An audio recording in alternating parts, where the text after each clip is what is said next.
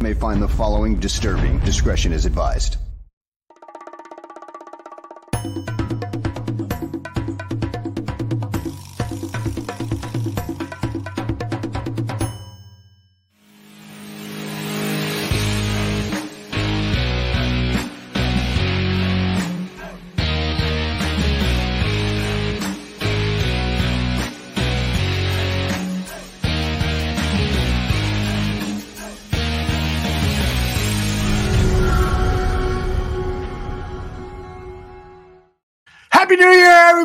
From Greg and Aldo. This is going to be a great show. We had over a hundred people waiting before the show to get started. They want to celebrate the new year. They want to celebrate the Bears' performance. They want your thoughts on the college championship games from yesterday. They want Greg Gabriel. And Greg Gabriel, how are you, my friend? I'm doing good. You still hungover, or uh, didn't you go out, or what? well, my wife was sick during uh, Christmas holidays, so we Right, finally I- had I everybody over yesterday, and so I had a couple of drinks with the kids, and uh, you know they didn't drink, I drank. I, was, I think I think I was the only one that drank. anyway, we had a great time. I hate night. to admit this, but I was in bed at 8:30 on New Year's Eve. hey, I I have I've been there before. no, I I like to go to bed early, and I get up real early. Yeah, I wonder how many of the people uh, uh, in the chat room, the over 125 and still counting, uh, who are in the chat room, were in bed before 10 o'clock on New Year's Eve. Uh, so let us know. I'm going to tell you, the, know the last time I saw New Year's midnight, Uh, like it was way back. We played the Packers in 2006 in the last game of the year. We were already in the playoffs. We lost the game, you know, went to the Super Bowl. And then uh, my wife and I went to Smith and Wollensky's after, sat with Chef Hans, and we had a, a, Ah. a couple that was uh, friends with my wife. They were with us, and we were there till shit one in the morning. You know, that's the last time. So that's, you know, 17 years ago, something like that, 16 years ago is the last time I stayed up till midnight. wow. Yeah, I haven't, I haven't, you know, we haven't gone to a party and celebrated New Year's like we used to when we were younger in many, many years. You know, we're old, old uh, married couple now, so that's just the way it's going to be. I've been to a couple parties, but I'm home before, Before know, all the 10, 30, 11 at the latest. Uh-huh. Seems like uh, m- many of the people in the chat room uh, were in bed early as well. Oh, Palestine says he was knocked out by 11:30, um, and many others. So let's get to the topics at hand. I want to start with the college football games last night. You told me that you watched the entire Michigan game. You fell asleep for a portion of the, the Texas Washington game, but you were up for that dramatic finish. Yeah. Let's let's start with Michigan. Do you think that Michigan uh, has a chance against Washington and review their overall performance last night? Uh, I mean, I thought Alabama was going to hands down beat Michigan. I was wrong. Uh, they played a good game, and, and and the game was there for Alabama to take. They they gave it away themselves. Uh, but you know, in fairness, the Alabama quarterback's the worst starting quarterback in P5 in the whole country. He's awful. And you know, the fact, you know, there's Notre Dame fans that that think Tommy Rees is an awful offensive coordinator. I look at it the opposite. The fact that he got that team into the playoffs with that quarterback is a testament to him because that guy's he's pathetic. He's so bad. Um, then, you know, Michigan ran the ball. They, they played Michigan football. Yep. And they, what, what I didn't think they'd be able to do is match up physically against Alabama. And not only did they match up, they beat the hell out of them.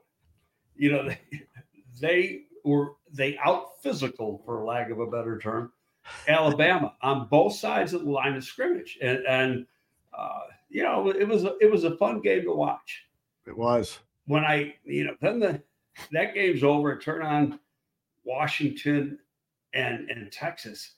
It was like now these are two football teams. The difference in speed between those two schools and and Alabama and Uh, Michigan was dramatic. I, I tweeted it out. I think it was 11 minutes into the game. I go, "This is the national championship game right here," and it said the talent on the field is so much better than the talent on the field. So I'm saying that I'm going with Washington. Washington has got the better quarterback. They got great skill people. Uh, problem Washington's going to have, and this will probably prove me wrong, is Washington is not real good at defending the run. And mm-hmm. that's Michigan's strongest point. That's what they like to do is pound the ball. So it, I think it'll be an interesting matchup. But in the end, Washington, they're undefeated. Well, so is Michigan, but they find a way to win. Yeah. And they got they got some good. Now the one guy he he got defensive MVP in the game last night. Bralen Trice. I thought Bralen Trice was a lock, top fifteen, top eighteen going into the season, and he had a disappointing season. I, th- I thought the first half he did, but the second half he played better. But please go ahead. Yeah, but he he, you know, he had five. He had ten sacks a year ago. He only had five this year you know, you think, okay, he, he's a probable first round pick. He's going to play even better. Might get, he had 10 last year, might get 10, 12 this year. He had five, and he just, you know, I saw Washington a lot. He just didn't look like the explosive player that I saw a year before. Then yesterday, different player. Now, so right now, I think he's a borderline one, probably more like a two. But if he puts back to back games in college playoff uh, situation, that could move him back up in, into the first round. But he's got to have a big game against Michigan, too. Um, a lot of people in the chat room are talking about uh, two or three of the players from Washington. Quarterback Michael Penix Jr. Uh, he looked really good. Peter has a question. First of all, it says Happy New Year. Looking forward to a highly informative and entertaining 2024. Quick question With Penix looking great last night, does that mean more quarterback prospects increase or decrease the value of the number one pick? I think that's an interesting question because if now, a lot of people have been saying three quarterbacks for sure in the first round. It could be four. It could be five. It could possibly it, it, be six. Be, I don't think six, but I think it, it could be four or five. Okay. You know, and and yeah, you could, but I got right now, and I only went down like 15 picks, like six teams that got a, a quarterback need. Mm-hmm. Okay. And, but are they all going to take quarterbacks? No. I mean, some could take a veteran or, you know, try to sign a veteran or whatever. And, and Cousins could, I got Minnesota as one of the teams that needs a quarterback. Right. Okay. I know for a fact Cousins will not go back unless he gets a multi-year deal from him. And he's what, 36 years old or whatever. Yeah. But there, there's circumstances behind that which I don't want to get into. But you know, he'd go somewhere else for a one-year deal. He will not go back to Minnesota unless he gets a minimum 2 Mm-hmm. Okay. Now, uh, and we're going to get back to the topic of quarterbacks. Uh, Greg is going to offer another one of his master classes on the subject of whether to draft the quarterback or maintain Justin Fields. That's coming up, but we've got several other things to cover first. Another topic that another name that's come up uh, uh, uh, over and over again in the chat is Rome Odunze, the wide receiver from Washington. To me, Greg, he sort of reminds me a little bit of DJ Moore. What do you think? He's a lot bigger than DJ. Oh, is he bigger? Okay. Oh, Odunze is like 6'3, 218. I didn't realize. And can run. He's a big dude. Yeah. The guy who is similar to DJ, but I think faster, is Malik Nabers. Okay. You know, as far as height and weight, mm-hmm. uh, real strong run after the catch guys. You know, I personally I think Nabers is a, a little bit ahead of of Harrison. Mm-hmm. And, and, in fact, I had a, a, a, text conversation with Brugler, and he, you know, he came out with his top five or top six yesterday. And I said, you know, I sent him a, a text. I said, I got Nabers slightly ahead. And he goes, I can see it. You know, it, it just, I, I think it remains to be seen what what they actually time at. But I think Nabers plays faster. Mm-hmm. He, there's no question he's better after the catch. He's the best in college football, and he might the day he comes into the NFL, he might be one of the best in the NFL as far as after the catch. And his routes are exquisite. He's really a good route runner. So that's why I have him a little better than Harrison. I'm not taking anything away from Harrison. Harrison's good. But I think when you t- take a look at the route running and especially the run after catch, because and, and we're, we're going to do that later. We're going to do like highlights of both of them back to back and and with the Odunze. Um, Odunze would be closer to Harrison, but I think even Odunze has better because he's a return guy too when they want to use him. Uh, I think he's better after the catch than Harrison. But I got uh, Rome as the number three receiver in this class. Okay. All right, we'll be talking more about college prospects later. I want to get to the Bears versus the Falcons on Sunday. The Bears, perhaps they're the best performance of the season. Certainly, Justin Fields looked great, and the momentum now for him to uh, remain as the Sh- Chicago Bears number one quarterback is starting to get steam. Evaluate that performance by Justin Fields against the Falcons on Sunday. How impressed were you? Were this, you know, okay. like you think were there you broke up a little bit. Were there things that you were unhappy with? No, I don't think there's anything unhappy with. I think given the weather conditions, you know, it was a little sloppy and cold, even though the numbers were a lot better against Washington. And he started off, what, 14 for 14 or something like that in that game. Uh, I thought this was his best game. And against a pretty credible defense. And, and what they did, and, and a couple of people pointed it out, I'm surprised more haven't. They did some things Sunday that they haven't done all year, and I've been waiting for it for two years. You know, the, the, a, a staple of the Green Bay offense is those multi-layered crossing routes. Right. We haven't seen them.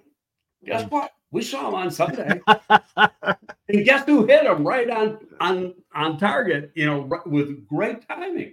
You know, it's like, why haven't you been doing this before? Mm-hmm. And and they got some really big plays out of that. So uh, I thought he he saw the field well. He made good decisions. Uh, he had some drops, and, and I'm not going to criticize some of those drops because they they would have been very difficult catches. Right. And again, you're talking 30 degree weather. It's a little bit sloppy. You know, uh, if it's October or September, they probably make those catches. Mm-hmm. But it, but it's December, uh, and and on the one to uh, Scott, the defender made a good play too. You got to give him credit. So, uh, and and Scott had to stretch out to make that. You know, if he had if he had been one step further downfield, it would have been right here. Uh, mm-hmm. But he wasn't. But uh, th- they were good throws, and so you know, all in all, and, and you're really you're missing Mooney, and I know some people are down on Mooney. I'm not one of them. Uh, you're really missing Kmet. Kmet played more as a blocker. If he ran five routes during the game, that was a lot. I think they were just more decoying him when they did it, and and they used uh, the other guy, and and he had some production. So mm-hmm. uh, it's Tonyan, who I'm referring to, right? And, and Tonyan's finally did what we thought he could do and I'm not so sure he can't do that all the time. It's that they just don't set up the offense for that guy to get targets. Mm-hmm. It was amazing, as Mr. Shorty says, that Luke Getsy really called his best game of the season. He even used the I formation a half dozen times with Blasingame in the game as a fullback. At, and Khalil Herbert had his best rushing day, I think, of his career, definitely of the 2023 season. Now he has back to back 100 yard rushing games. It, if you know, Danny Shimon on Bear Football has been saying, um, Buffon 55 has been saying this all season. The Bears are a running team. So if you don't have an I formation, uh, at least a half dozen I formation plays in your in your playbook that you're calling from game to game, you're it's ridiculous. Luke Getsy, is he finally getting it? And is he making a last ditch effort to save his job because perhaps Justin Fields is coming back too, and Matt Eberflus, as many reports have it? Uh, I, I think oh, I got a theory on that. I think uh, Rapoport jumped the gun on that. Ooh. You know, like, and then had a backtrack because just said, hey, wait a minute. what are you doing, man? Uh-huh. And um, so, and, and the only reason I say that is, you know, you try to read between the lines Sure. and you look at Flus the last couple of weeks, much more relaxed. Mhm. He's been way better in the presser. I'm going to say that yesterday's presser might have been his best as, as head coach of the Bears, and and looked more like a head coach, and you know was more assertive in, in front of the media. So to me, that says he already knows. Mm. Okay. Okay, now, could we be wrong? Absolutely. You know, we we could have been thrown a, a, curveball, but I just I can't imagine that Rapoport would come out with something like that and not already have been told. Yeah. Yeah. Well, um, so what do you think about Luke Getsy? Uh, Is I, I, I, I can't I can't see that happening coming back. really no chance at all, huh? No, I, I don't think so. It's um it just he doesn't have a feel for calling a game. Mhm. Yes, he did a, a, a- good job yesterday. He'd have to follow that up with a real good job against Green Bay, and maybe they could say, well, he's getting it. But I- just, I don't see it. We he went to the like I, I tweeted out, I should say posted because it's not called Twitter anymore. I said after, after the Falcons got that screen pass for 75 yards for a touchdown, I go up. Guess he's going to think he has to call a screen now. And the first play, he calls a screen I and saw that. gets hit for a loss. So, And then you tweet out what I tell you. I saw that. That was good. I mean, if I know it and I'm sitting in my family room, Yeah. don't you think the Falcons know it? Yeah. Swifty says, "What about if the Bears uh, drop 37 on the Packers?" And then he goes on to uh, state, "I just think they lean towards continuity rather than learning a new offensive scheme. That's Okay, the big conundrum." That, okay, that that's an interesting question. You can use the same scheme and hire a different coordinator. Mhm. You hire somebody that knows the scheme The Shanahan and can run the scheme. You know, so it's it, it it's a new coordinator doesn't necessarily equal new scheme. Interesting. Now, what about the lame duck issue? You know, you keep Eberflus. What quality offensive coordinator is going to want to come to Chicago and say, "Yeah, I'll I'll I'll bank on it"? I, we've talked about this before. Go ahead. I No, you I- I, I, I think that's a fallacy in the NFL. I really do because there's just so many coordinator jobs available. Yeah. And if there's one available, guys who want one are going to try to get one. I mean, it, it's an added thing, especially if it's a promotion for them. You know, it it uh, helps their resume. It's obviously a lot more money.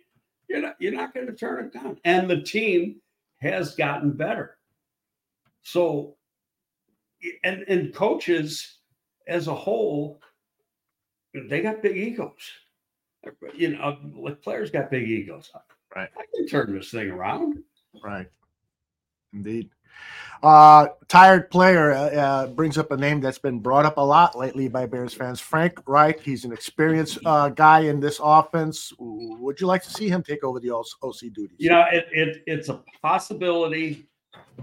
Uh, wait a minute, I gotta. My little guy wants out real quick. I'll be right back. Take your time. That is, of course, the co-star of the show, Bennett, the uh, 685 pound dog. That uh, he's not 685 pounds. He's probably around 60. I'm going to guess 60 pounds. So let's ask uh, Greg and see what if I got within five pounds. Does your dog weigh about 60 pounds? No, hundred. Oh, okay. Yeah, I can never work in the car. Zach, but he was at the vet a couple weeks ago. He's 101. See, when people ask me my weight, I always underestimate by about 40 pounds. All right. So we were talking about, oh God, what were we talking about? Frank Reich. Frank Reich. Yeah, yeah. Tell me about it. I mean, there's Frank is a very good offensive coach. Uh, you know, this year, I, I, think the problem this year was the owner. The owner's too damn impatient. They don't have a football team. You got a rookie quarterback and nothing around him. Poor offensive line. They traded us the best offensive weapon they had, mm-hmm. you know, and, and they expect them to win. It's not going to happen. And and you got to keep things dialed back with a rookie quarterback. So Frank uses, you know, a combination of, of systems, some of it going back to his Buffalo Bills days when, uh, you know, under Marv Levy, uh, but it was Marchibroda's offense. It was, you know, the old K gun offense with Jim Kelly, you know, mm-hmm. it's very fast. Some of it's that, and some of it is, is uh, some West Coast. Is, uh, you know, he's got a variety of stuff. The the question I'd have is that because I'm going to assume Justin's going to be here, and we'll get into that. Is that can he do his best work with a quarterback like Justin? Okay. Okay. Has he really had a guy like Justin? I'd have to really go back and look, mm-hmm. you know, mm-hmm. and, and, see. Uh, but he's a damn good coach. Uh, players like him and there's obviously a, a, a strong relationship between him and Flus. Uh, but I got to, you know, first of all, Getsy's got to be let go before we can start talking names. And I've got, and I've got a list, and Frank's on there, and there's there's some other names too. But you know, let's cross one bridge at a time, and let's get through next week. See what happens next in fact, I would think we should probably do this show Tuesday next week see what happened Monday. Yeah. you know. Okay. And if anything breaks on Monday, maybe we can jump on Monday afternoon. absolutely. Yeah. So, um, but it, it's, uh, it, it, it's going to be a fascinating week, but I, I do think Flus is bad. One of the things too, like, and the Bears put out the video. Um, you you watch Flus in the locker room after the game and you see the attentiveness of the players. Yeah. You see the attentiveness of, of Ryan Poles. And there's always been a question, you know, oh, is he going to lose the team? He has never lost his football team. His football team plays hard. And then you hear the players, players all like him, players all respect him. And they play hard for him. So why are you going to make a change? Mm-hmm. Especially mm-hmm. they, they've won four out of five, five out of seven, and five their last five home games. So the arrow's going up. So to me, it's like, no, you're not going to change it. And and the only coach I can think of the Bears have fired after two seasons is Trestman, and he did lose the locker room. Yes, he lost the whole building.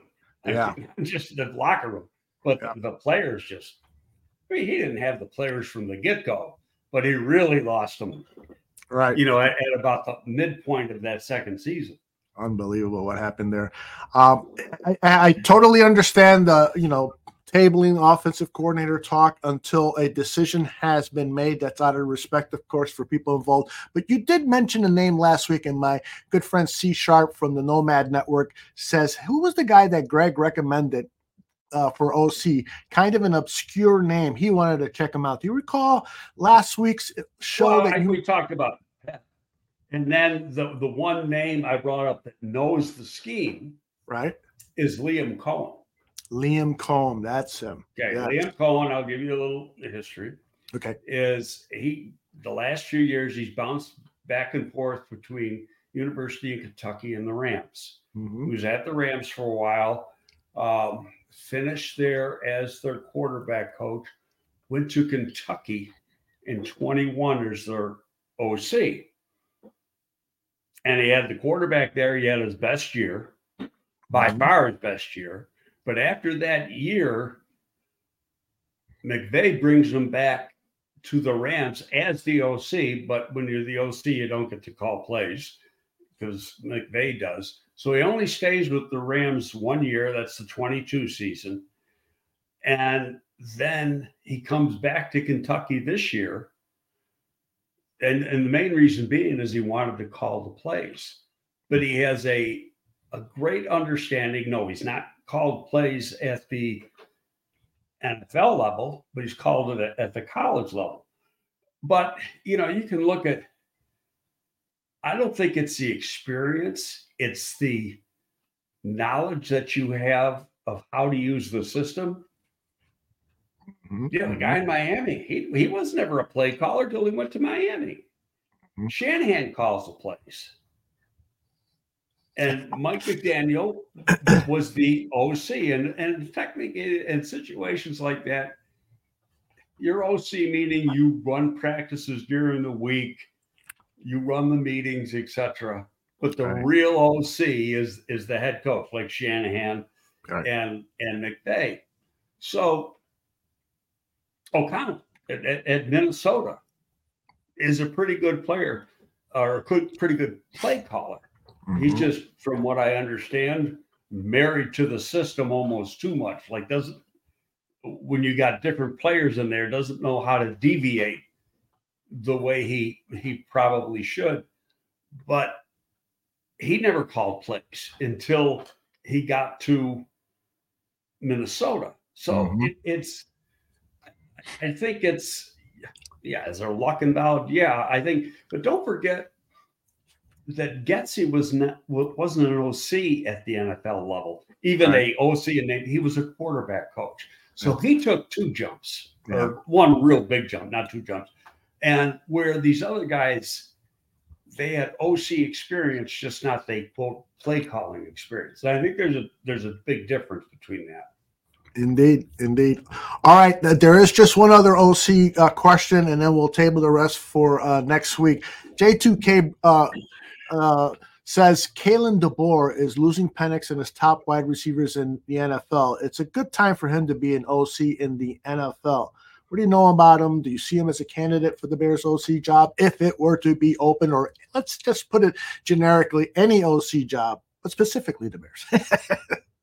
No, I, I, I, why would he leave a head coach job where he's making a shitload of money to be an OC in the pros? Hmm. You know, he's going to go to the pros to be a head coach. Yeah. But do you think that you know maybe he sees tea leaves and says, "Wow, I, you know I'm losing my offensive firepower. Maybe you know I want to transition to become an NFL coach." And while it's arguably a lateral job, uh, you know, and definitely not lateral from in terms of money, he'd be losing money. Do you think he he might be interested in at least talking about? Well, he, he's really losing one. All those receivers are underclassmen. Okay, Odunze is going to be the only. I, I know Odunze is going to come out. The other guys, I'm not so sure. hmm And he's got a couple transfers already going there. okay, He's got a kid from Cal uh, that's declared or entered the portal just like a week, week and a half ago, and he's already uh, committed to Washington and a pretty good player. He was Cal's leading receiver. Um, I don't know who he has for quarterback set up. I haven't looked at it uh, that carefully, but he's a highly thought of coach. He likes being a head coach. He's obviously he's, he's got his team in the national championship. I think he's taken a step down to take an OC job in the NFL myself. So I can't see him doing it. Fair enough. All right, I've got uh, about nine questions or comments that I want you to comment on. I got Brian, I got Free Palestine, Les, Mark, Ryan, Swift Sports Network. Uh, no, I think we already addressed that one, Swift.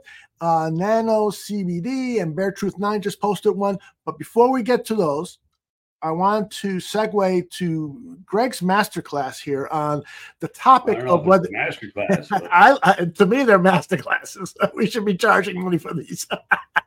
um, uh, whether you draft a quarterback or you maintain Justin Fields, that's the hot topic. And, and the national media has said this is going to be the hot topic for the next several months. You know, Super Bowl first. Because, you know, it, it's crazy. There was a some guy out of Denver that that was like criticizing the Bears and what they got to do, and I go, and I posted, I go, that's like me saying something about Denver or the or the Raiders.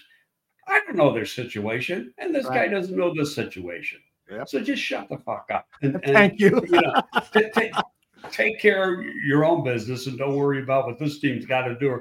I mean, you know, he's a clown. So I think I know who you're talking about, but we'll we'll, we'll bypass. But anyway, the I personally feel that Fields is going to be here next year. Now, people say, "Well, then you got to commit all this money to him." No, you don't. You do. You're you're not forced into picking up his fifth year option. Exactly. Exactly. You you, you can let him go play it out, and then now the, basically it becomes a bet, and and Fields would be betting on himself, and more often than not, when you bet on yourself, you win. But it could go the other way. Now, okay, why would you do that? And, and then what do you do in the future if Fields bombs? Well, there is a possibility that the Bears could draft a quarterback. First of all, I, I you know, I'm still a, a Tyson Bagent fan, and he's going to be, you know, have a full year development next year. But also, they could draft a guy. I just don't see him using their very first pick to draft a quarterback. They could take a guy in the second round. Somebody say, well, they don't have a second round pick. No, they don't have a second round pick today, but they will have a second round pick. I agree. By the time they get to the draft, that's going to be all part of the uh, uh, a trade down. So it's I don't I, I don't think they're forced into taking you know a quarterback with that top pick. But here's here's the thing that I mean, number one, Justin keeps improving. Number two, and I've been saying this for weeks, I don't think he's been coached right since the day he came into the league. You give him a, a good offensive coach and who can really work with him, you're going to see a hell of a quarterback because we see too many plays, too many wow plays. And he's got a skill set that no other quarterback in football has. I mean, he, he he didn't do it once; he did it twice you know, broke out of sure sacks and, and turned them into positive gains. And he does it every week. And and so it's there's parts of his game that need improvement. And I think with with, with the right coach, that's going to happen. Now you got the other side of the equation. He is revered in that locker room. There's not a player in that locker room that's not going to have his back and stand up for him. So if you take him away, what happens to the locker room? You know when the locker room might get lost? Then. And can you take that chance? I'm so glad you brought that up, uh, Greg, because that's something that I wanted to get your thoughts on.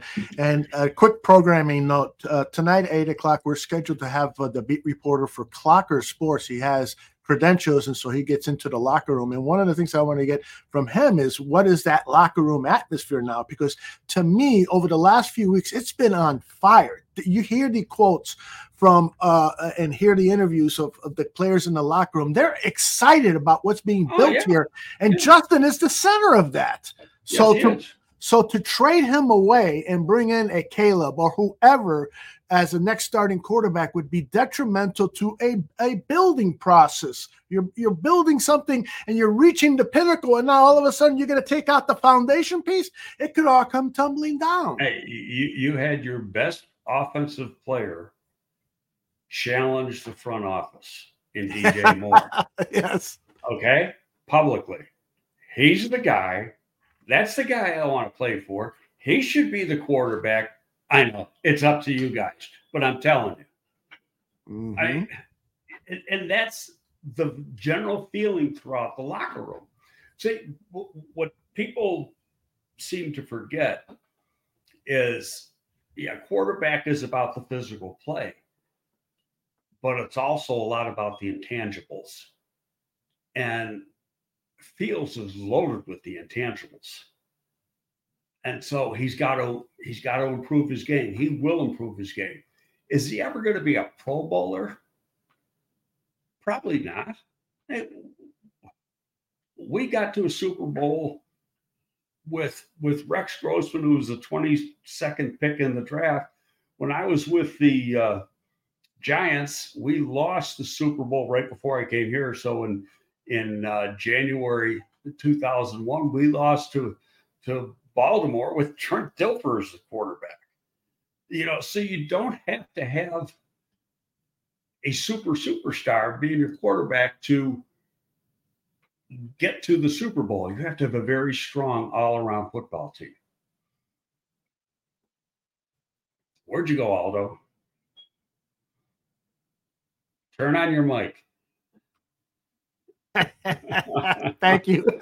you are not the director of the show. um, Larry T has an interesting comment here that I want you to refer to. You know, disrupting the locker room is a huge topic.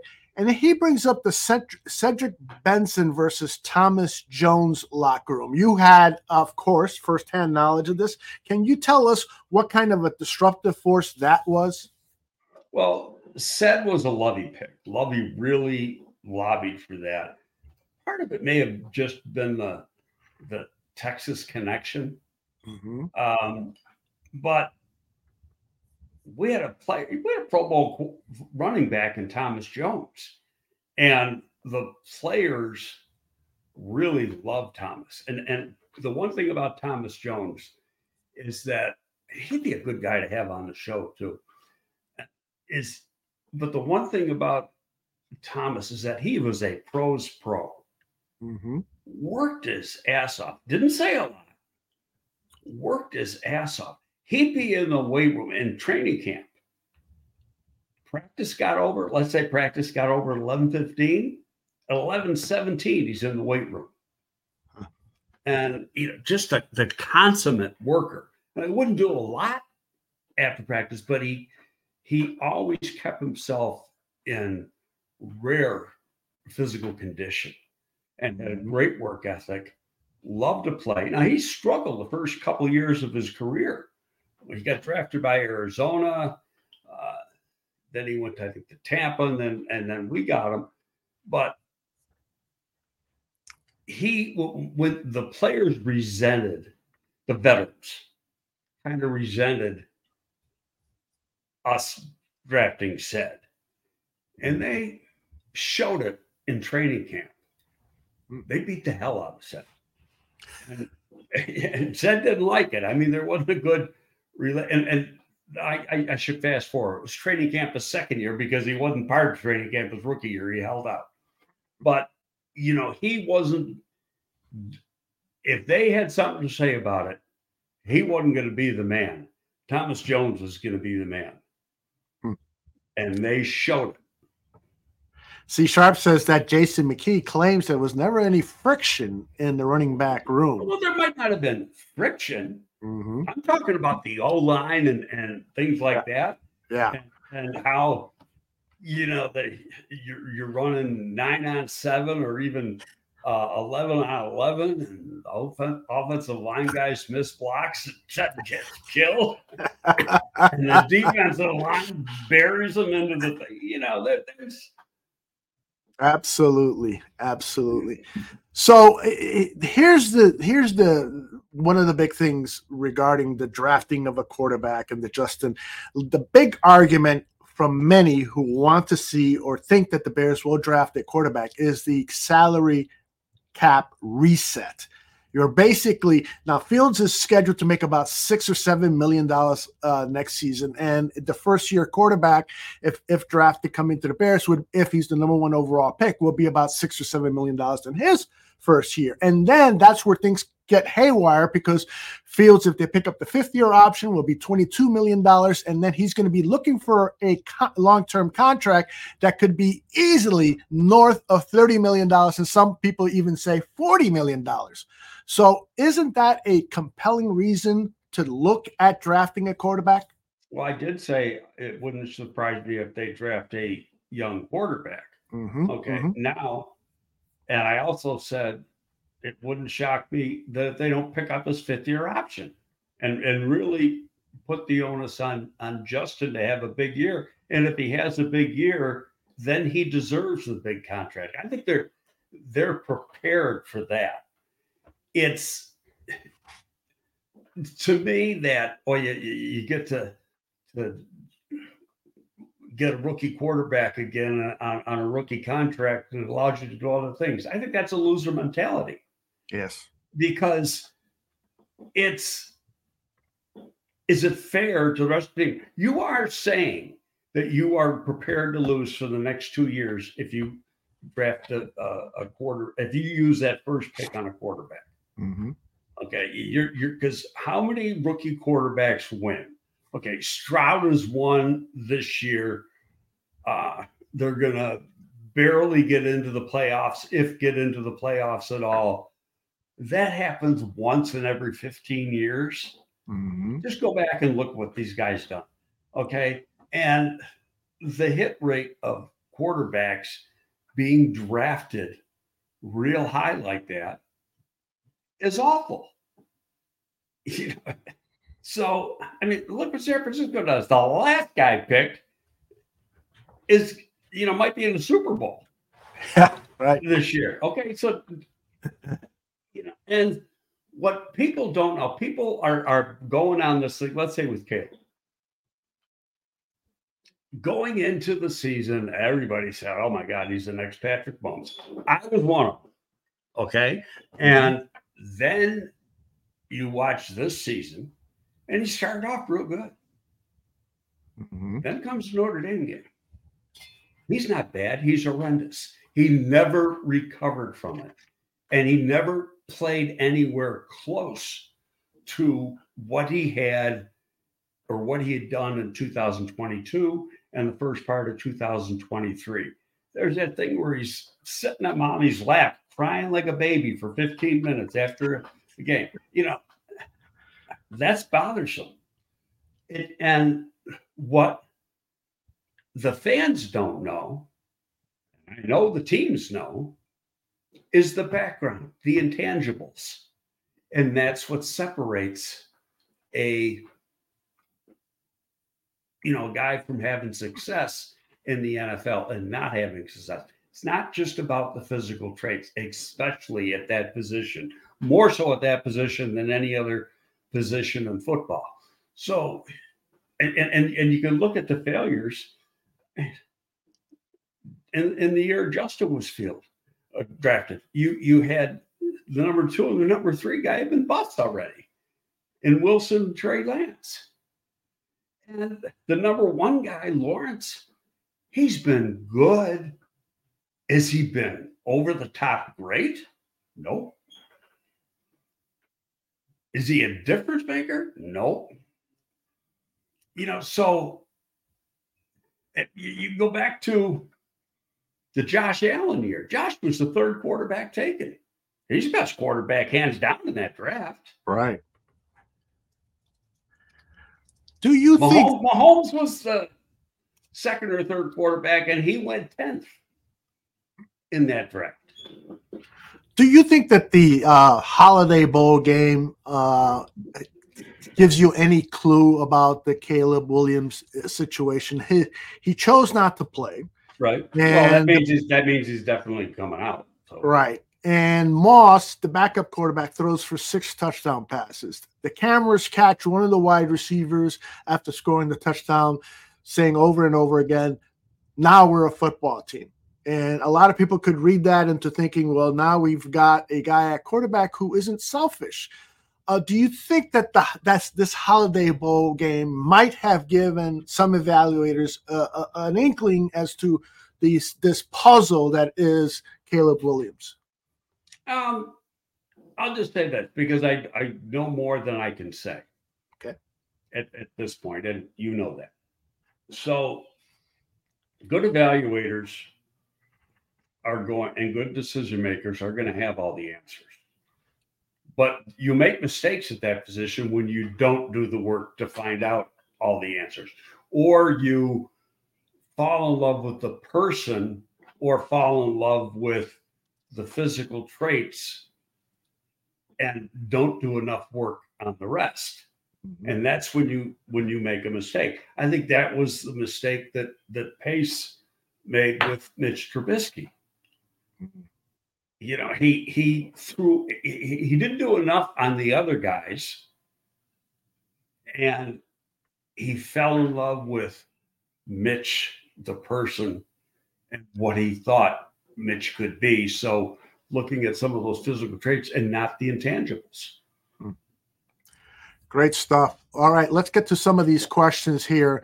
Uh, let me start at the top here. Uh, Brian wanted to know this. He, he, issued this even before the show started. Wanted to know uh, what kind of sa- situation, salary cap wise, we're in this off season. Example: Last year we had to spend an amount to reach the floor. Are we in a similar situation? I don't know what the exact figure is right now. And really, none of us are going to know the exact figure. The league usually in December, at, at the December league meetings, gives the team their estimated cap number for the following year. They withheld that this year. That tells me because it's going to be higher than they thought. Wow and they want to be sure.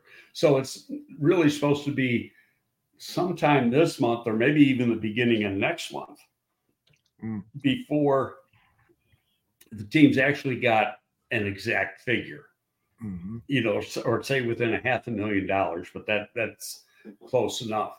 Then it's who are they going to extend on this current team? Do they make a deal with Jaylon Johnson? Do they make a deal with anybody else to extend them going forward? Because that's obviously going to have an effect on the amount of money available for free agency. So, to answer the question, we're not going to really know for a couple months. Really, I think is, is reality. It depends. You know, I, I with Jaylon, they've always got the tag to use. Right. And I don't think, you know, from a, it, will because of bonuses, the difference is going to be a few million dollars, but I don't think it's going to be drastic that you'd be hurt using the tag, but they're protecting themselves by using the tag. You know, you bring up Jaylon. Uh, this thought creeped into my mind the Bears had four interceptions on Sunday against the Falcons. I think all four of them were after Johnson was injured. If not all four, then at least three out of the four. So, does that tell you that we have a young defensive back group that is benefiting from the increased pass rush? And if you need, if you're if you're thinking, hey, you know, I want Justin Fields here long term, and so I got I need to make sure I don't have a cornerback on the team that is making twenty five million dollars and making a dent into the salary cap. So my question is: is is Jaylon Johnson uh, expendable given the Bears pass rush and it's how it's helping the defensive backs? Yeah, it, it's a great question. I've batted it around, and I think that's why you try to get a deal done at, at the the number you want to get the, the deal done at. And you're going to be, you know, you're going to have some flexibility there. And I think that number has gone up on both sides since the beginning of the season because of the year he's had. Now, you mm-hmm. can't take away from the talent. He is a legitimate number one corner for any team in football, you know, and, and one of the better corners in the league. And what he does or what he has is he has a great all around game. There's some guys that are really good cover guys and they don't play the run worth a damn. He mm-hmm. plays the run. That, that's how he got hurt. Yeah. You know, making a tackle. I think he got a little stinger. Right. Um, and it was a hell of a tackle too, and a hell of a play. Makes it right at the line of scrimmage, or maybe a half yard gain or something like that.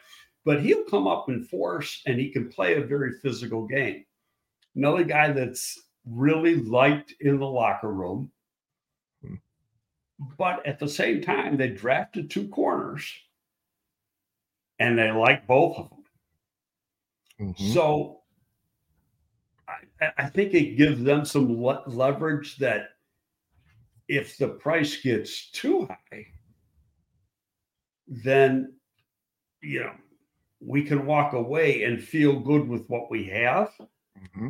I don't think that's what they want to do, but I think it, it's and that's not what fans want to hear. I'm just saying that that, that it's a possibility based on you know they're going to have a number, and just watching how Ryan Poles does work, he didn't budging off that number. I mean, yeah, there's some give and take, but like like he had a he had a number for Roquan, and he wasn't going above that number. They wanted to sign Mike McGlinchey in free agency. They had a number. But the number, when you look at the number, he, you know, because he flat out told me the average per year I was good with. I wasn't good with the bonus because it's the bonus that if player doesn't pan out, that can really smack in the face and have severe cap cap implications down the road. So it's excuse me, you know how that contract is structured. It's not only the number, but the structure of the contract and you want to have that contract set up in such a way that you're not going to get killed down the road if the player starts going downhill or you know god forbid he gets hurt you know and has maybe a career ending injury or just can't come back from it. But it, it's interesting. Do i think he'd be back? Yes. Because I, I think worst case scenario is is they tag him this year and that he will be a bear next year. Excellent stuff. Les wants to know Does Greg think Getsy would benefit if the team brought in a retired quarterback to go through the tapes of this year and get a quarterback's view on play calling to maximize the talent he has? In other words, we've talked about this. The Bears have a senior defensive analyst. Why not bring a senior offensive analyst to help Luke Getsy? Well, the the defensive analyst is doing advanced stuff. Mm-hmm. You know, so he's like, Flus, this will work. This will work. This is what they're doing. So he's he's giving a more in-depth report on the upcoming team than the pro scouting department is doing. Uh, and, and the pro scouting department's not set up to do that. They're more about telling you what individuals can do, mm-hmm. you know, not tendencies and stuff. So if you're going to hire a, say, if, let's just say, we'll throw a name out there, Chase Daniel, okay, who's you know pretty astute guy. Yes, he is, and and played quarterback for a long time in the league. why you got that? If you're going to do that, why you got the guy who's the offensive coordinator being the offensive coordinator? That's what Mitchell I just said. yeah, I mean, it, it, it, it, doesn't make any sense. you know, and I think when you look at the defensive side of the ball, don't forget, Flus is also the head coach. Yes. So he's got two roles. Now, what I what I would think could happen, and again, reading between the lines, he likes being a play caller. Yes, he does. Okay, so and and he does a pretty good job. Mm-hmm. So I can see him keeping that. I can also see him. You know, we see it on offense all the time. You got a coordinator, but he's not the play caller. So could that be either bring in a guy or elevate a guy? Right. You know, like a John Hoke. Uh, and, and John has been a coordinator at the NFL level and at the collegiate level, you know, so and had success. So you could do that and still be the play caller on Sunday and have the the time to be head coach mm-hmm. to do your head coach responsibilities. Yeah. It, you know, you bring up John Hoke and Brad Biggs did a nice job of saluting Hoke's work this year with quotes from defensive back co- uh, players who say, What makes Hoke so good is that he holds us all accountable. He's tough, but we trust what he's teaching us and uh, and we're seeing the results. And so John Hoke, uh, if anybody from this coaching staff is back next year, I, I, I put him at the top of the list. Well, I mean, I, I Jon Hoke's a friend. Mm-hmm. And I worked with John for a few years here when he was on Lovie's staff. He's a great guy. My personal feeling is there's been two coaches, defensive back coaches that Lovey had, and they are far and away the two best defensive back coaches I've been around my whole career. And that is Hoke and Steve Wilks. Oh. Okay. And and they're both great teachers. They hold their players uh, accountable. They know how to coach.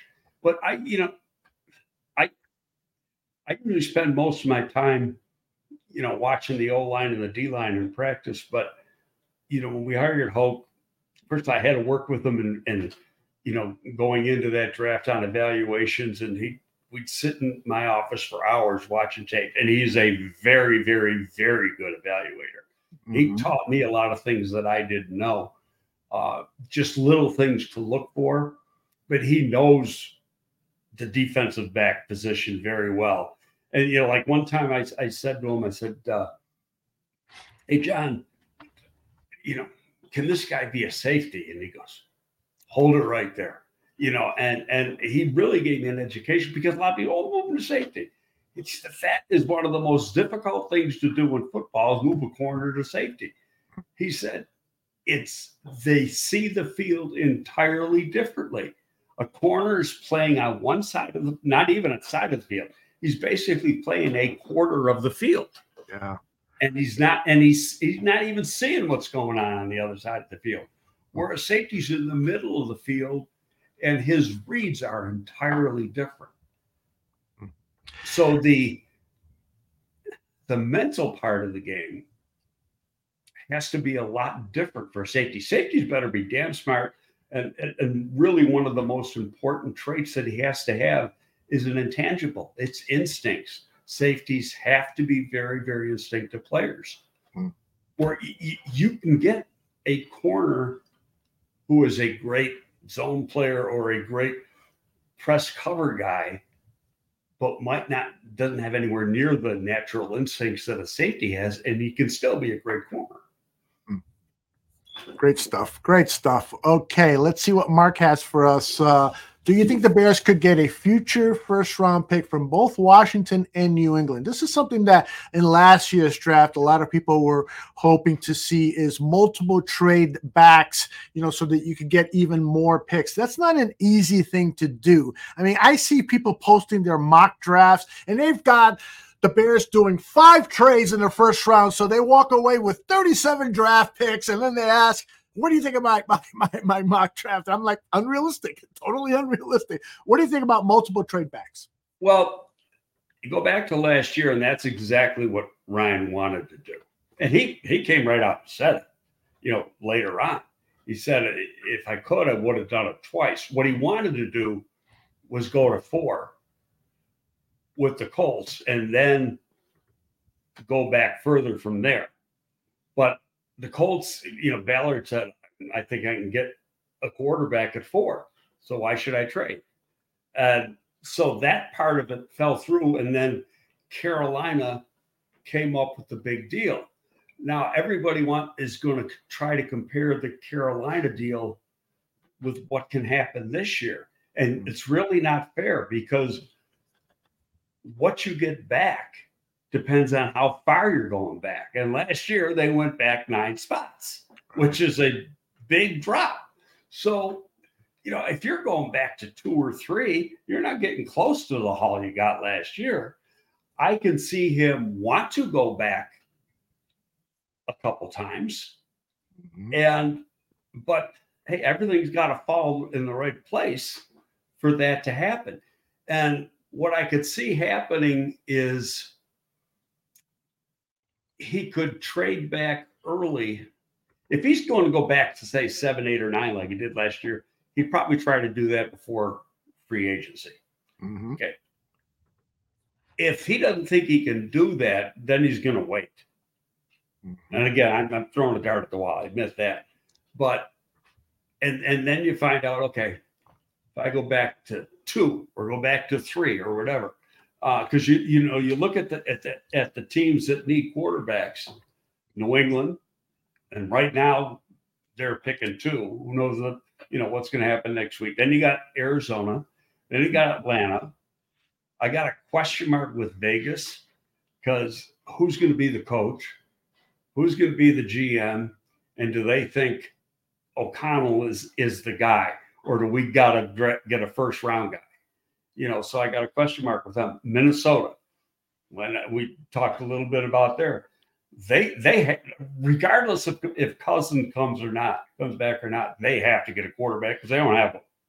There's not one in the building right now, and Cousins isn't going back for a one year deal. They got to give him a multi year deal. And even if they give him a multi year deal, they still got to get a rookie. So, but I think if they got Cousins on, say, a two year deal, they may wait to see what falls to them. Or could put a hypothetical, and I hate hypotheticals, is, you know, let's say the the Bears dro- drop down to three okay, Okay. it's not as expensive for Minnesota to go up to three as it would be to one. It could do do that, and then you say, well, would the Bears trade within their division? And yeah, I can say immediately, say, no, you don't want to do that. And I say, the package is right, you do it because it's about making your team better. Mm-hmm. And you might, you know, you your evaluation might not be as what the Vikings evaluation is of the quarterbacks at that point. Yeah. Good stuff. Um, Ryan asked, do you think that three wide receivers go in the top yes. 10? Top yes. 10. Wow. Very, very well. I think there'd be trades to do it. Well, okay. now, let me put it this way. There's three top 10 receivers. Okay. Does that mean they're going to go in the top 10? No, I think it's only happened once before. Okay. And I have to go back. I know at least two have gone. I mean, the, the year uh, Chase went, I think they went at five and six or something. But there have been two go in the top 10. I, it, and there have been three, but it, that was back a little bit. And I'd have to check to be 100% sure. But yeah, I, I think there's three worthy, and there's a minimum of five first round worthy, mm-hmm. and two from LSU. Interesting. Uh, I've got uh, a dozen more questions. St. Scott just popped this one up. If they trade down slightly, can they get a guarantee from the team that don't take our guy and we'll make this trade? Is that something? That's never that... going to happen. You never, tell, you never tell a team who you're trading for. Okay. You, you, know, it just it, it, it, you got to assume you look at the needs. Mm-hmm. They're coming mm-hmm. here to get a quarterback. Yeah, I don't care which quarterback they get. Yeah. So how is it our guy? Yeah, and that was perhaps the biggest failure of the Ryan Pace administration is they didn't read the tea leaves about what the 49ers were going to do with the second overall pick and they traded from 3 to 2. Right. Um, know what he was afraid of? He was afraid somebody else was going to go to two. Yeah. So he actually made that deal like four or five days before the draft. Jeez. And so he, and then he was, you know, kind of stuck to it. He probably could have pulled out, and San Francisco probably could have cared less. Uh, you know, they they would have wanted that pick, but it wasn't going to matter because they weren't they were going to take a quarterback anyway. Right. They were, they took the guy they wanted, Solomon Thomas. In fact, San Francisco said, "Oh well, they're coming up to get." They didn't even think the Bears were going to take Trubisky. They thought the Bears were going to take Solomon Thomas, which was their guy. Yes, I've heard that. Yes. Um, all right. Uh, Free Palestine wants to know what do you think about Velus Jones being switched to running back next season as his primary uh, spot? I, I, don't think because I've never really seen him play the position. That's a coaching thing. You know, mm-hmm. you, you, you put him there in the off season and see. Uh, he, you know, he's about 210 pounds. Could he do it? Yeah. Um, how effective could he be? And part of it is blocking. Because mm-hmm. if you can't pass protect, you're not going to see the game or be, you know, see playtime in the game. So is it a possibility? Yeah. Will it? I don't know. Yeah. Nano CBD says, you know, it is urgent that we get a center. How urgent would you say that it is, Greg? Is it urgent enough to invest a second round pick on a center? Well, right now they don't have a second. And it's interesting because I you know a, we're gonna get one. You know we're gonna get yeah, one. uh, it, I had a conversation, a text conversation with Olin just this morning on this very thing because my belief, and I, now I've been spoiled. Okay, I you know worked at the Giants for 17 years. We had two great centers in Bart Oates and then Brian Williams. Then I come here and we got Olin Kreutz. Well, I've been spoiled. Okay, but in my it's my opinion, it's the most everybody's a left tackle. Yeah, I mean, from a standpoint of pass protection, yeah, left tackle is the most important position, but you better have a goddamn good center. And he's got to be smart because he's got he's the glue. He runs the line. All right. And so my thought process is, especially when you look at a team like the Bears that has a very young offensive line. Okay, you got your two tackles are in their first and second year. Teven's in his third year. Um, Nate Davis is in his first year here. Do you have a guy in those four capable of running the show on the offensive line? And preferably, you want it to be one of the guards. Mm-hmm. You know, not not a tackle. And so right now, and I don't care about the physical ability of of, of Teven, is he, is he capable of being that that leader? Personally, I don't see it. Um, I'm not around them to know that, but I, I just just the feeling I have. I think that you're better off getting a center in free agency, mm-hmm. you know, spending some money on them, and and then you know what you got, and you know he helps your line. Now, Baltimore took the kid from Iowa a couple of years ago, but Baltimore had a, a strong veteran line at the time, so you can get away with doing it. Okay, so my my question to let me get out because I'll give you the answer gave me. Okay. Uh, meanwhile, in the uh, chat question queues, I've got Brent Winston, MJB, New England Bears fan, checking out uh, Gypsy Mike, Brandon, and King Buka World on hold. Go ahead, Greg. Okay, I my question was this: I texted Olin. I said, "Quick question: Do you feel a rookie center can handle position, making calls, etc., with a young line like the Bears have, or would vet be better?" I said, "My opinion is with a, a veteran." Set of guards a team can get away with using a rookie, but a team like the Bears need to vet. Thanks. He sends back, good question with a lot of answers. Short answer is yes, a rookie center can handle the calls. Depends on if the quarterback is capable of making calls and seeing things. If the quarterback is clueless, the center becomes more valuable, and then a veteran would have to be there. And I'm sorry, who was that from again? Oh, Okay, oh, Olin said that. Interesting. Yeah, I've heard of them. he knows a lot about that. Yeah, so it seems like a lot of people in the chat room are divided between drafting a center and acquiring one in free agency, or maybe even a trade. Now, I'll, I'll say this: it, it, it's because I think the center, and and it's not from the phys- There's a lot of guys out there that can come in and play physically. Yes. Can they mentally handle the position? That's a and so then you know go back to to last year when they took right and they went out and had a, a long private workout with them. Well, i think you got to do the same thing and, and not necessarily the workout but just get into his head and see if he's capable of handling what the center's got to handle from a mental point of view Mm-hmm. And if, if they think so, then yeah, by all means, draft them. But if you've got a question mark, sign one of free agency. But we're going to have the answer before the draft we even get to the draft because if they sign one in free agency, that gives you the answer right there. Mm-hmm.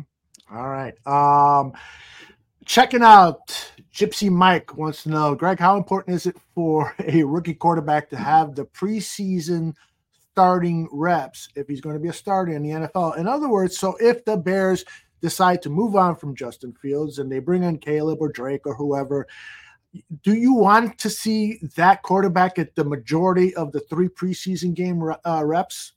Yeah, it, it, it's a it's a great question, and they screwed it up with with Fields. Um, I get why they did it. Nagy was in Kansas City when Mahomes came in, but they had a you know a Pro Bowl level quarterback playing ahead of of uh, Mahomes, which the Bears didn't have. They had Andy Dalton, and Andy Dalton at that point was going, you know, downhill in his career. So, but here's the thing, and, and I probably should have said this earlier. Is it fair? I, I did say that if you draft a quarterback, you're really committing yourself to losing at least next year. Mm-hmm. Okay. Is that fair to the guys in the locker room right now who we know are behind Justin Fields? And then you've you went out and traded for Sweat. You signed Edwards and uh, Edmunds and some other guys in free agency. Uh, you extended Billings, so you got money out there. This team is is is on the verge of getting over the hump. Reality is, win or lose this Sunday in Green Bay, they were two wins away from being in the playoffs. That is right. Okay, so that that's fact. So, um, in games we can go back and find four that they should have, could have, would have won, and and they mm-hmm. didn't for whatever reason. So, how far away are they really? And so, is it fair to the guys in the locker room to say, "Yeah, we're gonna we're drafting a rookie. He's gonna play, and we're gonna lose." Unless you know we get that one in twenty guy that you know might might get us a wild card position. Yeah, indeed. um, got a few more here. Uh, Brandon, Brandon, excuse me. Hey, Greg. Assuming the Bears move off of Justin, do you think Poles could get a first from a team that can't pick high enough for the top quarterbacks coming out. So this has been a big question. You know, what do you get in return for a Justin Fields trade? Most people that I read, I read in Brad Biggs' column, he said, you know, you might get a second. More likely, you'd get something similar to what Sam Darnold uh, got, which was two draft picks in the middle of the draft. I can't believe I, I, I disagree with Brad on that. In fact, as I told you in a text, you know, Bigsy called me Sunday night, and Biggs and I are good friends. It goes back. He came here the same time I came here, 2001, mm-hmm. and you know I met him up in Wisconsin where we used to have training camp. That was the only year that I had to go there. Then we, you know, we were in Bourbonnais after that.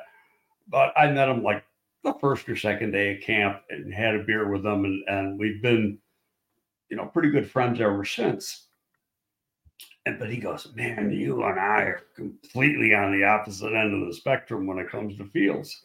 I said, yeah, I know. You got your opinion, I got mine, and you know, mm-hmm. I'm not mm-hmm. going to argue about it. That's just my feeling, based on how I see things in my experience. You know, and and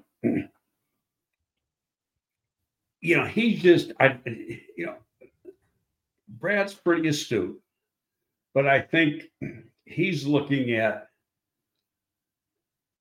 Fields the player and not thinking that he's going to get any better, my feeling is you get a good coach around him and he's going to take a big leap. But, and you know what? We both could be wrong. Who the hell knows? But, you know, we've already talked through that. But I think there are teams that are going to look at, at the unique skill set that Justin has mm-hmm. and say, I can win with this guy. Now, um, does that mean a one? It could. He's he's like 10 times better than Sam Darnold was. So I think you throw out the Sam Darnold. That's you know I disagree with Bigsy on that. Um, I think the worst you're going to get is a two, and you might get a. You might not see a pick this year, but do it. Well, it starts off as a two, but based on incentives, play time, team's record, and everything goes to a one in 25. Okay. But I personally, I don't think it's going to happen. I really don't. And I really, and you know how I was at the beginning of the year. Mm-hmm. You know, I, I, I just think it's, it's a lock. He's going to be back. I think yeah. it's just too dangerous not to bring him back. Yeah, I like that thinking. I've got two questions here that I'm going to meld into one. Brent says, Greg, do you like Newton, Jer'Zhan Newton from Illinois as a three tech? Happy New Year, guys. And then I'm going to add to this because I think the answer is contained in this question or thought. Hell, looks like Gervon Dexter is playing better than Hall of Famer Jalen uh, Carter right now, and which is true. there is in no the doubt about four it. games, hands down. Indeed. So I, Carter's for me, kind of falling off. Carter's only had one tackle a game the last four games. You know, he's kind of fallen off. Mm-hmm. You know, and he might have hit the the proverbial rookie wall. Yes. Um, nobody doubts Jalen Carter's talent. Okay, it's it's what's up here, his laziness. Again, I keep saying intangibles, but that's what it is. Um, Gervon Dexter was a undeveloped talent who now given pretty much a full season all but one game to play a totally different style of, football than what he played in college. And don't forget, he came out early now. He's, you know, he's only in college three years. He's starting to come on and not come on a little. He's coming on a lot. He's becoming a difference maker. And now, in saying that, I still want to bring Jones back. My own personal opinion. I think Jones has had a hell of a year and he's earned an extension. Now, I don't want to pay him any more than he's getting right now, which is four million bucks. But if Flus is here, they're going to play a a rotation because you got fresh guys in there. And Jones is a very solid three technique, especially you know if you're splitting time, you're getting the post. His sack numbers are up. His run defense is better. You know, don't forget last year was his first year in the scheme too with a stripped down team. And now that he's had a year and he's got better people around him, he's a better football player. Yeah. So getting back to Newton, no, I'm not taking Newton because of where you got to go to take him to get him. Yes, you know, and, and that's that's just not going to happen, especially given the fact that they used a second and a third on two pretty darn good tackles last year. Indeed. Again, I will point people to Brad Biggs' uh, 10 Thoughts column. He talked to Gervon this week, and Gervon says, I feel like a totally different player from the beginning of the season. I come to the games knowing what I have to do. I have learned so much from the coaches and from my teammates. Uh, this guy is growing, and we, he's just scratching the surface of what he's going to be in this league. So it's exciting times for Jer- Gervon. Yeah, he's, he's, a, he's a puppy. Yeah, I, have taken Newton off my board, my pretend board, uh, unless he's available in the second round, and if we acquire a second round yeah, pick. I mean that, which is you know absurd. That's not going to happen. Right. Uh, you know he's he's going to go in the first round, but you know I go back. You know I study what what Poles. I, I study what a lot of the guys do. You study how they draft, and you also have to study where they came from and what did those teams they work for do? And then you start to put together what their thinking is. Mm-hmm. okay and Poles gravitates towards premium positions with the high rounds. And the premium positions in his mind offensive and defensive line corner quarterback. So and wide receiver is one of them. Now this year i believe they'll take a a wide receiver very high, I don't think they will. Like, let's say their first pick is three. I think they trade back from three people. Or you're going to give up Harrison. Well, personally, I don't have Harrison's number one. I've got Nabers as number one. But you got three that are great. All three are capable of being Pro Bowl players. Yes. So you, I'll, I'll, take one of the other ones. So what if I miss? I, I miss the one guy. Yeah. You know, and it, it really depends on how they have them ranked. Mm-hmm.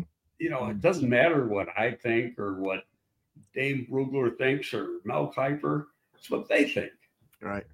I would bet that that performance from uh, Rome Odunze, Odunze uh, last night for Washington has really uh, impressed Bears evaluators because they love blocking wide receivers. And besides making great catches, he's an excellent downfield blocker. Well, he's a uh, big guy.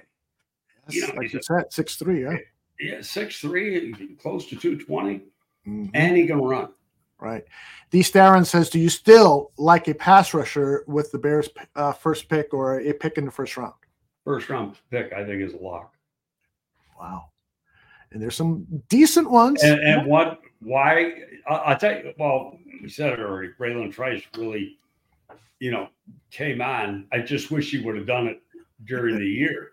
Yeah. Um, Dallas Turner, got Chop Robinson you know, there's some pretty good. Uh, the guy at Florida State.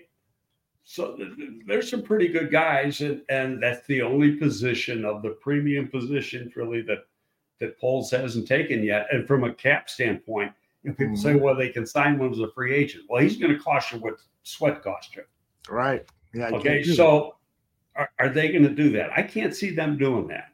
Mm-hmm. Yeah, he could. I just, to me, that doesn't mix with how he does things and how you want to spread out the cap around, you know, separate, you know, you're, you're going to have one or two guys at each position group making big money. And then, you, you know, you always want to have some young players. That's one of the reasons they took the two defensive tackles last year. So now you got two guys on the inside. They're going to end up being starters down mm-hmm. the road, and and you signed Billings for, you know, you still got him cheap. You know, so for next year, so, so they're really set now. You draft an edge, and you could still probably bring back Ngakoue at a very reasonable contract versus having to pay 20 or more for somebody else. Yep. Yeah, I don't think uh, Ngakoue did enough this season to earn a long-term contract, which is what he has said publicly he wants. He feels like I need that security now at this point in my career. I think another season with the Chicago Bears, and he could land that contract that he devotes, even though he'll be about 30. Russell Webster wants to know what do you think about uh, Byron uh, Murphy, that big defensive tackle from the Texas Longhorns? I haven't done a lot on him because I don't see him as fit. Okay. Okay. And and and I say that with a little bit of a question mark because you're a pretty good athlete. Generally speaking, in this defense, that's not the guy you're looking for. Mm-hmm. You're looking for athletic guys, like you know the two guys they got in in, in Pickens and Gervon Dexter actually are a little bit bigger than the norm for what we had when I was there. You know, with Lovie. uh, really had one really big defensive tackle, and that was Boom, who was about 315, 318, you know, at the time. And he was a freak athlete, but this guy from Texas is about 345. And that type of player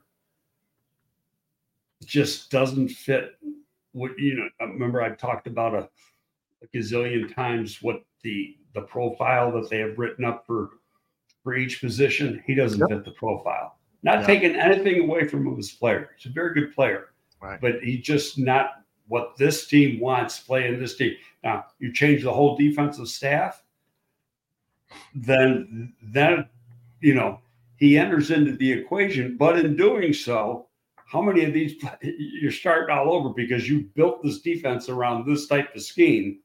Mm-hmm who are you going to have to get rid of then? Yeah. You're going to know they're, they're not fits. You got to have continuity. You got to have continuity. Okay, uh, before we start talking about Green Bay, because it is Packers week and we've only got a few minutes le- left, I want to squeeze this question in from New England Bears fan. Uh, Greg, this is unrelated, but I always wanted to ask who decides what uniforms the teams wear? Do they ever let the players pick? And which uniform combination is your favorite? I love My the favorite's the one they wore last week. I love it last week. The, the throwback. The, oh, really? I love it. Absolutely love it. Um, you know, I I don't know the, the front office, probably the coach have it. It goes into the league. It's like done in the preseason or before preseason. It's like done in the spring. Mm-hmm.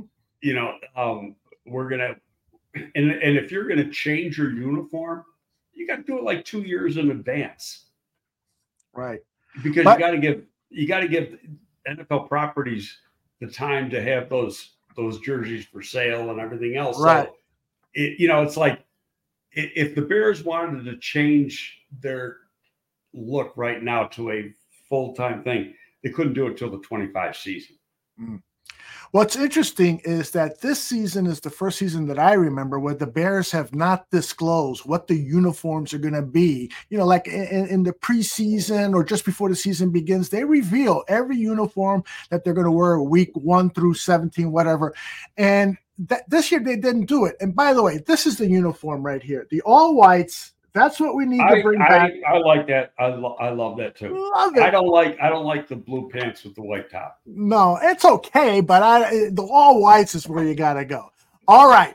MJB gives us a great transition into Packer talk. There is so much writing on this trip to Green Bay on Sunday. If JF1 balls out, it's an easy decision. If they look like week one, uh, everybody arguing whether it's everybody arguing whether it's JF1, Getsy Flus, or all three.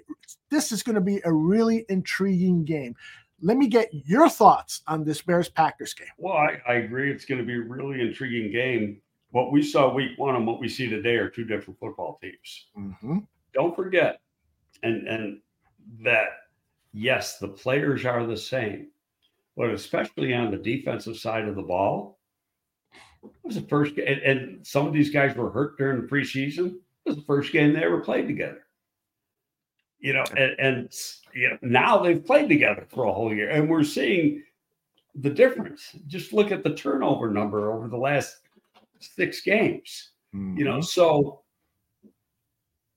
I, you know, I, I posted yesterday on X, I or yeah, it was yesterday morning. I said that um, the Bears really got to be on their A plus game to beat the Packers. The Packers, in my opinion, have been struggling in recent weeks, but they look really good at Minnesota. Not saying that Minnesota's awful.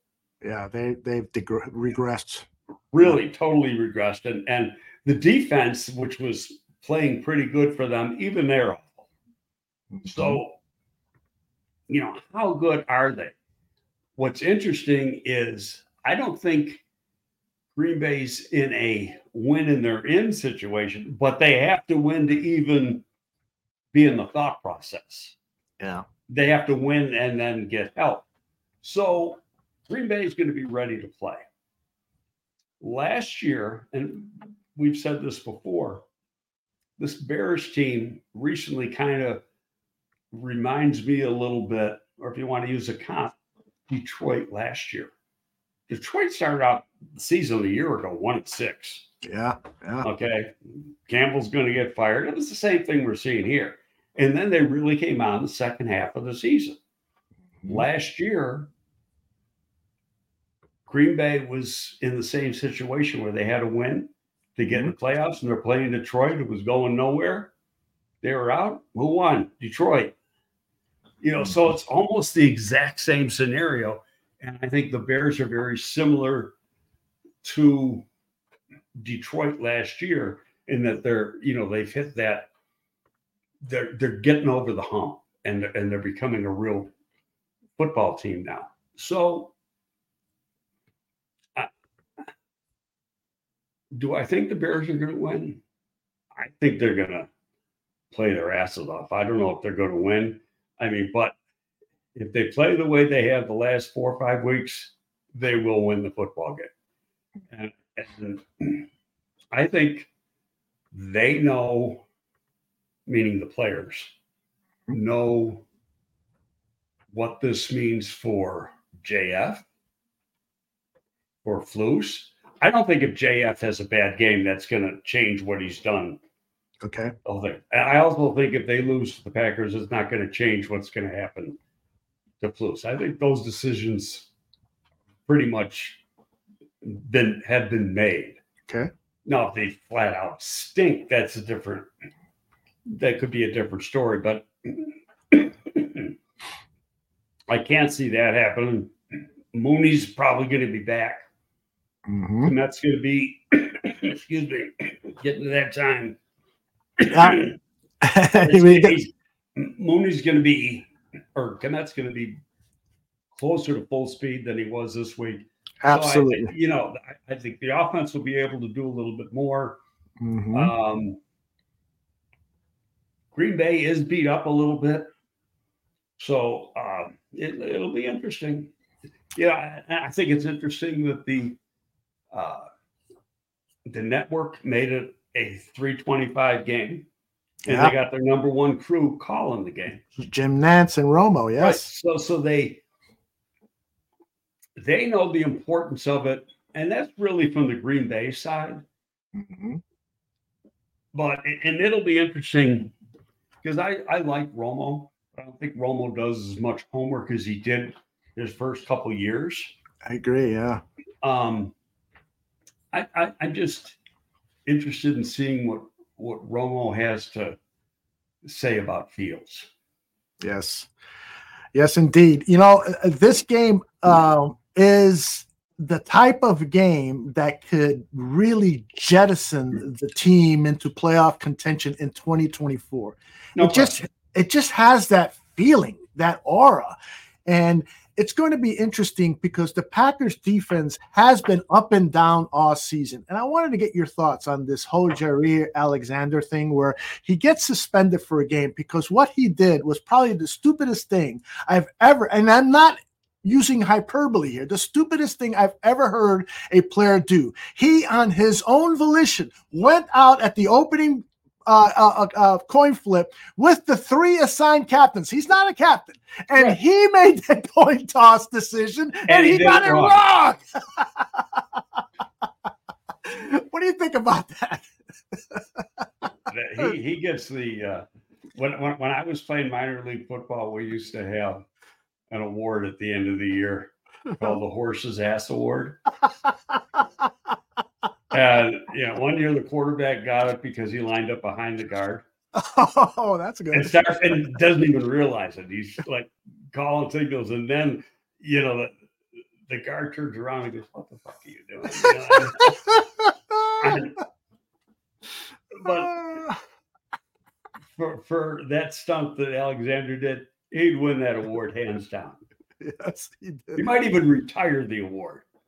Yeah, and and there's got to be some other issues with Alexander because that was, you know, uh, Matt LaFleur said, yeah, we he talked about it, and and he was asked, you know, was this decision just based solely on that action? He goes, all I'm going to say is he's going to miss a game, which to me tells me, yeah, they've had some problems with this guy before. Uh, uh, that I don't know, but what he did, I mean, in theory, could have cost him a football game. Yeah, You know, that I mean, it was a really stupid move because he just he didn't get it. He didn't understand Mhm, th- the simple what you say. mhm. Yeah, so uh, it's going to be one of the more fascinating season finales. I saw, I think, I, I forgot which Bears beat writer posted. I think it was Kevin Fishbain. He posted on uh, social media that the last time the Bears beat the Packers in a season finale game was back in the 1990s, Greg. That is embarrassing, and we need to change that. Well, I, I told you that we played Green Bay here in 2006 and we didn't need to win. Mhm, And we lost on, and it was on New Year's Eve that year. mhm. Um, I don't know what, when the next time was that we played them in the last game. I had to, you know, look at all the different schedules, but uh, you,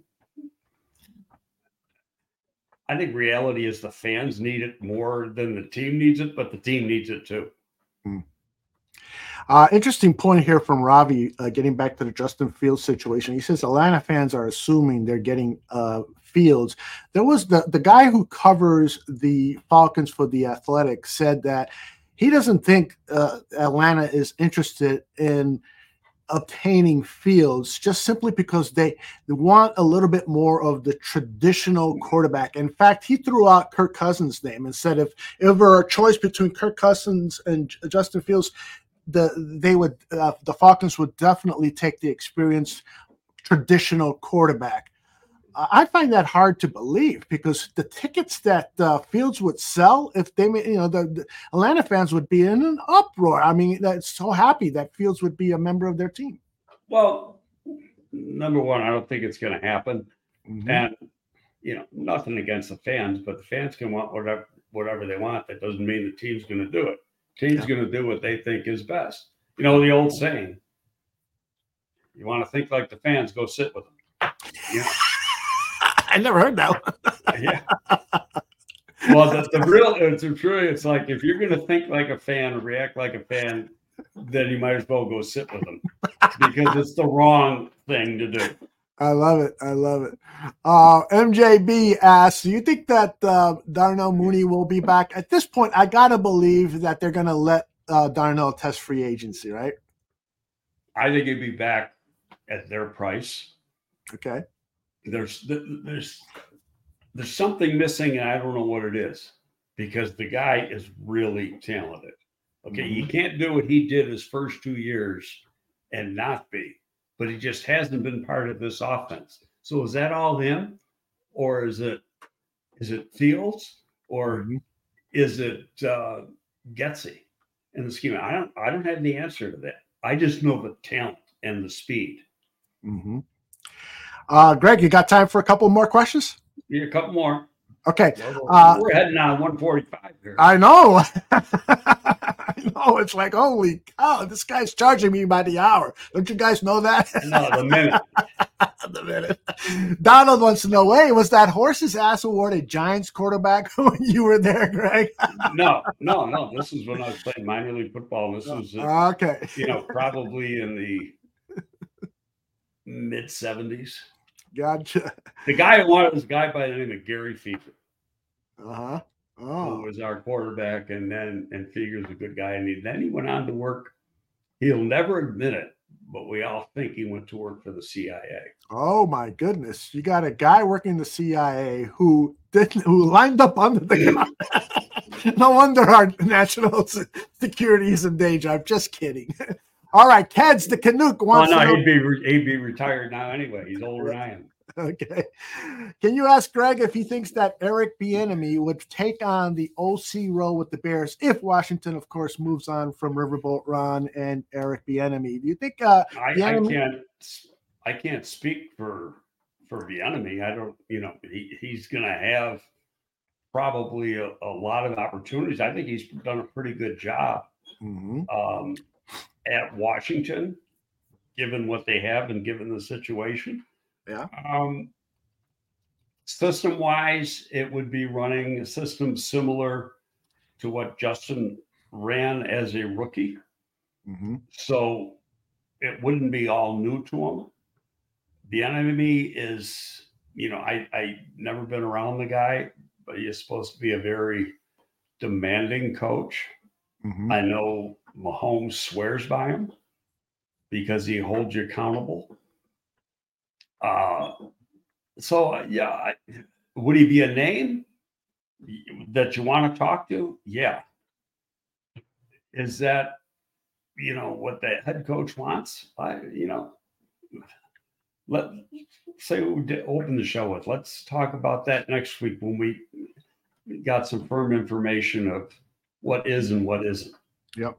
I think one thing to keep in mind with Justin Fields is that um, he he did not like Matt Nagy barking plays because Matt would get so excited. It wasn't because he was mad at Justin. He was just sounded frantic right. when he was barking plays, and he didn't like that. He liked it when who was the oh Bill Lazor called plays because he was more. And so calm. I think to bring in, yeah, calm. So I think to bring in a, a Bieniemy who's definitely a ranting lunatic when he's coaching. No, I don't plays. know if he's like that. I mean, neither one of us know if he's like that when he calling plays. And True. he did have the opportunity to call some plays sometimes mm-hmm. for Kansas City. And he will give you three, four games a year, but he picks the games in which he's not going to actually call the plays. And a lot of times they're irrelevant games, you know, as far as as if they have to win or whatever.